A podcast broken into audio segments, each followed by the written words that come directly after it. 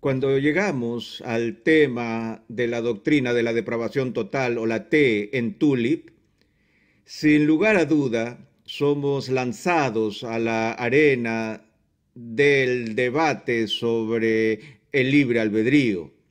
En realidad, la histórica controversia sobre el grado en que el pecado original nos corrompe realmente se centra en el tema del libre albedrío. No puede haber una conversación de cinco minutos sobre las doctrinas de la gracia o la doctrina de la elección sin que alguien pregunte qué pasa con el libre albedrío. Y muy a menudo el debate sobre el libre albedrío eh, se centra en dos marcos distintos. Por un lado, el tema de la libertad humana es el conflicto de la lucha frontal entre la relación de la soberanía de Dios y nuestra responsabilidad y nuestro poder para actuar como criaturas libres. Pero el otro lugar donde la discusión del libre albedrío queda enmarcada es en el tema de la relación entre la caída, el pecado original, y el poder de la libertad humana. Permítanme unos minutos para leer un resumen confesional de esta disputa tal como aparece en la Confesión de Fe de Westminster, que es la Declaración Británica de Teología Reformada del siglo XVII, en la que leemos lo siguiente, cita, el hombre por su caída en un estado de pecado, caído absolutamente, esto es totalmente, ha perdido absolutamente toda capacidad para querer algún bien espiritual que acompañe la salvación. Así que como un hombre natural, siendo enteramente opuesto a ese bien y muerto en pecado, no es capaz por su propia fuerza de convertirse a sí mismo o prepararse por sí mismo para ello. Ahora, lo que está diciendo esta confesión es apuntar al carácter radical de esta doctrina, que afirma que la libertad del hombre en un área determinada se ha perdido por completo o totalmente por la caída, por la caída.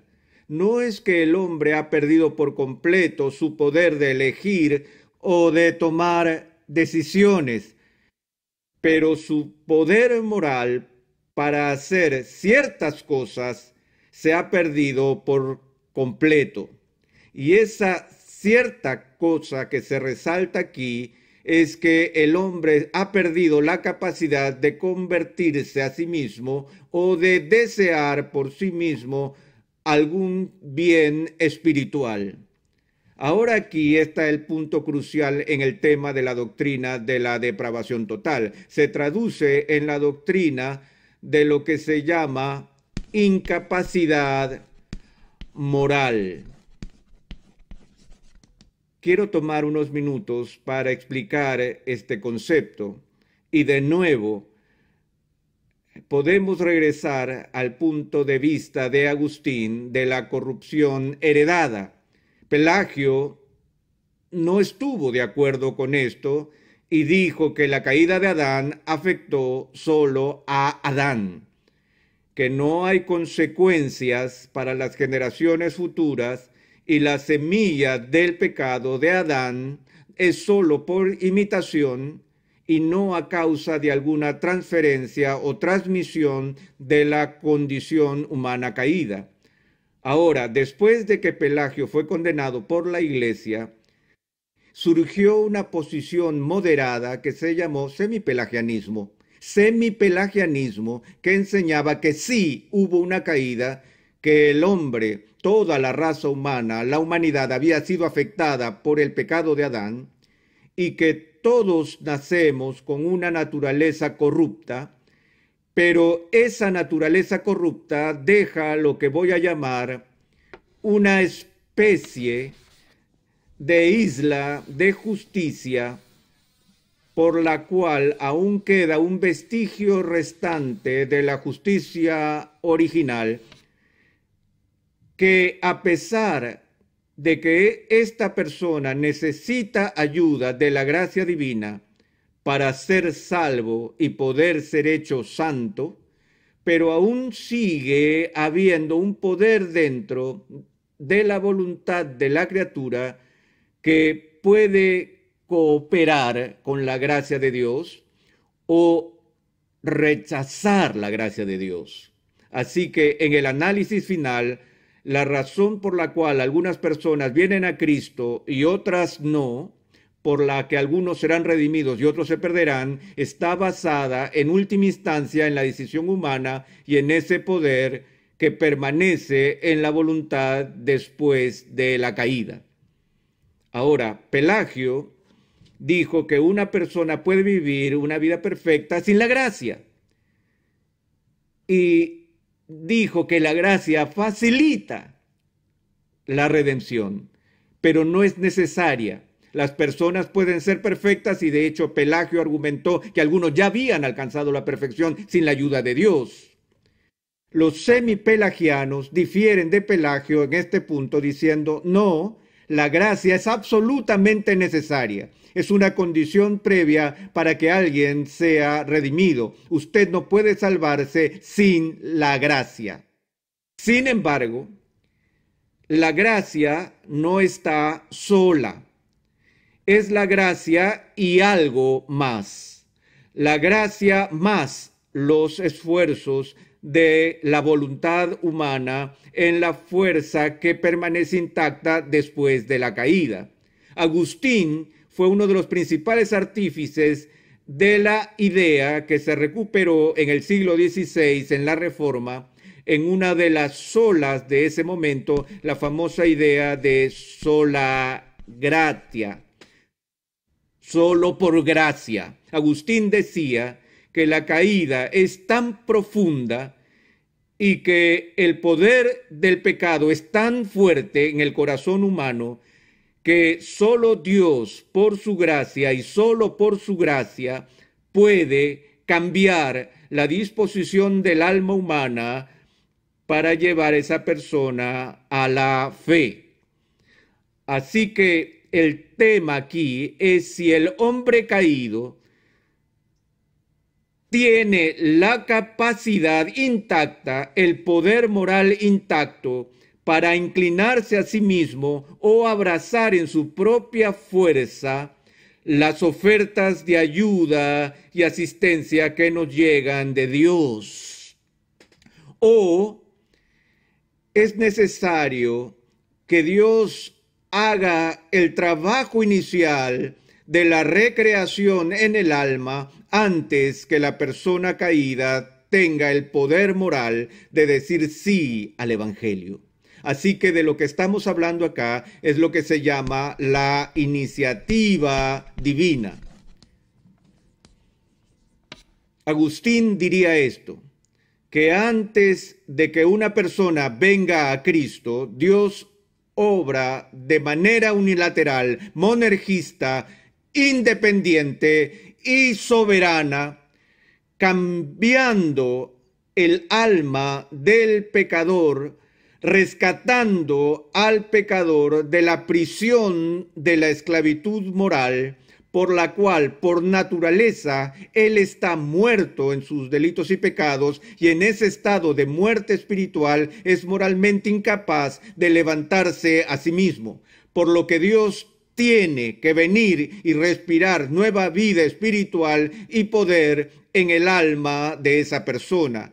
Y usando el lenguaje de Pablo para sacarlo de un estado de muerte espiritual y producir fe en el corazón de la persona antes que esa persona tenga el poder de venir a Cristo. Ahora bien, esas personas vienen a Cristo y eligen a Cristo, vienen voluntariamente y con alegría y todo lo demás, pero no antes o hasta que Dios haga su obra por gracia soberana en llevar a esa persona de la muerte espiritual a la vida espiritual. A eso lo llamamos renacer monergista o regeneración monergista. ¿Qué significa que es obra de Dios únicamente y nada hay que pueda hacer para ganarlo, para merecerlo, para lograrlo o para provocarlo. Tengo que dejar este caso, en última instancia, en la gracia de Dios y en la gracia de Dios solamente. Ahora, uno de los textos bíblicos importantes que habla de estos se encuentra en el Evangelio de Juan en el que Jesús hace una asombrosa declaración. Él dice en el verso 63, el Espíritu es el que da la vida, la carne nada aprovecha. Las palabras que yo os he hablado son espíritu y son vida, pero hay algunos de vosotros que no creen porque Jesús sabía desde el principio quiénes eran los que no creían y quién le había de entregar. Y dijo, por eso os he dicho que ninguno puede venir a mí si no le fuere dado por el Padre. Ahora recordamos la conversación anterior de Jesús con Nicodemo, el que vino de noche, Jesús habló de la necesidad que tiene una persona de nacer de nuevo. Antes que pudiera siquiera ver el reino de Dios, sin mencionar entrar en el reino de Dios, y en esa discusión con Nicodemo, Jesús le dijo, lo que es nacido de la carne, carne es, y lo que es nacido del espíritu, espíritu es. Y así como Jesús hace este fuerte contraste entre la carne y el espíritu, asimismo el apóstol Pablo hace lo mismo cuando habla de la metáfora de la batalla que se lleva a cabo entre la carne y el espíritu en la persona que ha sido convertida. Incluso cuando uno ha nacido del espíritu, la carne no está completamente aniquilada y esta lucha está en curso. Pero hasta que el Espíritu Santo cambie tu vida, todo lo que eres es carne. Esto es lo que Jesús le dice a Nicodemo. En el nacimiento natural, en el estado natural, uno nace en el estado sarx, el concepto bíblico de la carne, en esta condición caída, donde los deseos de tu corazón solo son malos continuamente y de los cuales el apóstol Pablo dice que uno camina según la corriente de este mundo, conforme al príncipe de la potestad del aire, y que estamos muertos en nuestro pecado. Esa es la condición de la carne. Ahora aquí en Juan 6, Jesús dice, la carne aprovecha para qué? Para nada. En su discusión con Erasmo de Rotterdam, Lutero, quizás en su obra más famosa, La esclavitud de la voluntad, elaboró su exposición de este texto bíblico y se mantuvo opuesto a Erasmo por hacer que la carne hiciera algo en el proceso de salvación. No solo eso es importante, sino que es fundamental y no solo se beneficia de algo, sino que se beneficia de todo, ya que si en el análisis final nos basamos en este poder moral innato dentro de nosotros que no es tocado o encarcelado por la caída y que el poder de la carne aquí es inclinarnos al bien espiritual y uno ejerce la inclinación adecuada, lo que nos daría es la vida eterna. Y Lutero nunca se cansó de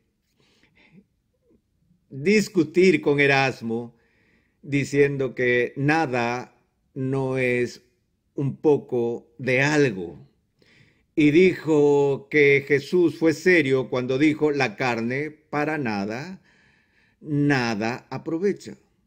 Luego él va a hacer esta declaración, ninguno puede venir a mí si no le fuere dado del Padre. Ahora, este texto es muy importante ya que inicia con la declaración ninguno. Y si ustedes son estudiantes de la gramática, de la lógica, reconocerán esa declaración o ese concepto, ninguno, es lo que se llama una proposición negativa universal. Describe algo negativo de todo lo que se conoce como hombre. Ahora, me gustaría decir que esto se utiliza de una forma específica de género y solo se refiere a la incapacidad moral inherente a los varones. Desafortunadamente, el uso aquí en el griego es la abreviatura para humanidad. Lo que Jesús está diciendo es que ningún ser humano, Él está diciendo algo acerca de todo el mundo, algo negativo sobre todo el mundo. Ahora, la próxima palabra es crucial. Ninguno puede. No ninguno debiera. Sabemos la diferencia entre puede y debiera. Hemos hablado de eso muchas veces. Recuerdo que cuando estaba en el colegio le pregunté a la profesora, ¿puedo ir a afilar mi lápiz? Y ella dijo, yo estoy segura de que puede pero usted quiere decir si debes ir a afilar el lápiz. Y descubrí lo que esa maestra quería decir. De hecho, ella tenía ubicuidad y todo el mundo que he conocido ha tenido el mismo tipo de maestro en algún momento de sus vidas, ¿no es así? Es ese maestro que dice, estoy seguro que usted puede. La pregunta es, debe. No estamos hablando aquí de permiso, pero la palabra puede describe capacidad o poder potestad. Y lo que Jesús está diciendo aquí es que ningún ser humano tiene el poder o la capacidad de hacer algo. Ahora, estas son palabras fuertes viniendo de los labios de nuestro Señor. No se trata de Agustín o Calvino, Lutero. Este es el mismo Cristo que dice algo acerca de la capacidad del hombre. Y él dice que ninguno es capaz ninguno tiene el poder para hacer qué? Para venir a mí. Así que hay una falta de capacidad inherente de algún tipo en los seres humanos para venir a Jesús de algún modo. Ahora, obviamente, cuando Él dice, ven a mí, no está hablando de algo espacial o geográfico. Obviamente ninguno de nosotros tiene la capacidad de ir a Él en su presencia terrenal en Palestina porque Él ya no está allí. Y Él no estaba diciendo que ningún hombre podía venir y averiguar dónde Él vivía. El venir a mí es la forma en la que Él llama a la gente a que se acerquen en fe para su salvación. No creo que haya algún erudito bíblico que ponga en duda que eso es lo que Jesús está diciendo aquí con respecto a venir a Él. Nadie puede venir a Él a menos que, a menos que, ahora, a menos que indica una condición necesaria a cumplirse antes que una consecuencia deseada pueda ocurrir. Así que a menos que apunta a un sine qua non, algo absolutamente esencial que tiene que ocurrir antes que una persona pueda venir a Jesús. ¿Y qué es esto? Ahora aquí él simplemente dice, ninguno puede venir a mí si no le fuere dado por el Padre. Más atrás en el texto dice, ninguno puede venir a mí si el Padre que me envió no le trae o lo atrae, aunque la palabra que se usa allí es la palabra que la mayoría de los diccionarios traducen como la palabra obligar. No es simplemente un incentivo externo como tratar de atraer a la gente a ir a él. La idea aquí es que Dios, que Dios tiene que hacer algo en este punto. Dios tiene que habilitar a la persona para venir. Esa es la clave que nosotros, de acuerdo a la doctrina de la depravación total, hemos perdido nuestra capacidad humana natural para venir a Jesús. Todavía hacemos elecciones, pero tomamos nuestras decisiones según nuestros deseos. Esa es la esencia de la libertad, el poder elegir según nuestros propios deseos o inclinación pero es un arma de doble filo.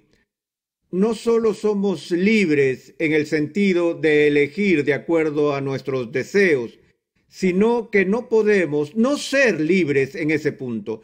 No solo podemos elegir lo que queremos, sino que la única clase de elección que es una elección real es la elección que se hace según lo que uno desea. Y así todos aún somos personas libres en el sentido de que podemos hacer lo que queramos. Pero esa no es la libertad real a la que el Nuevo Testamento se refiere no trata el problema de la servidumbre moral, ni lo que el pecado original enseña en la doctrina de incapacidad moral bajo el tema de la depravación total. Esto significa que somos esclavos de nuestros propios deseos. Y por naturaleza no tenemos deseo por Cristo o por las cosas de Dios. Así que libremente lo rechazamos en la medida en que elegimos lo que queremos y lo que no queremos es a Él, a menos que Dios cambie el deseo del corazón. Ven, por eso es que no se llama incapacidad natural, se llama incapacidad moral. No tenemos el poder o la capacidad de amar el bien. Para que eso suceda, tenemos que ser transformados Dios tiene que intervenir y en su gracia Él nos tiene que rescatar de la muerte espiritual y la otra metáfora de la esclavitud espiritual. Él nos tiene que dar el don de la fe mediante la creación de una resurrección espiritual en el corazón y en el alma. Y ese es el primer punto del acróstico de la depravación total se refiere al grado de corrupción que es tan grave que no hay una isla libre de la esclavitud de la corrupción ubicada en las profundidades del alma humana. Pero hasta que nazcamos del Espíritu somos carne. Y la única manera de que podemos llegar a la fe es si Dios en su gracia y solo en su gracia nos libra haciendo que nazcamos por segunda vez por el poder creador del Espíritu Santo.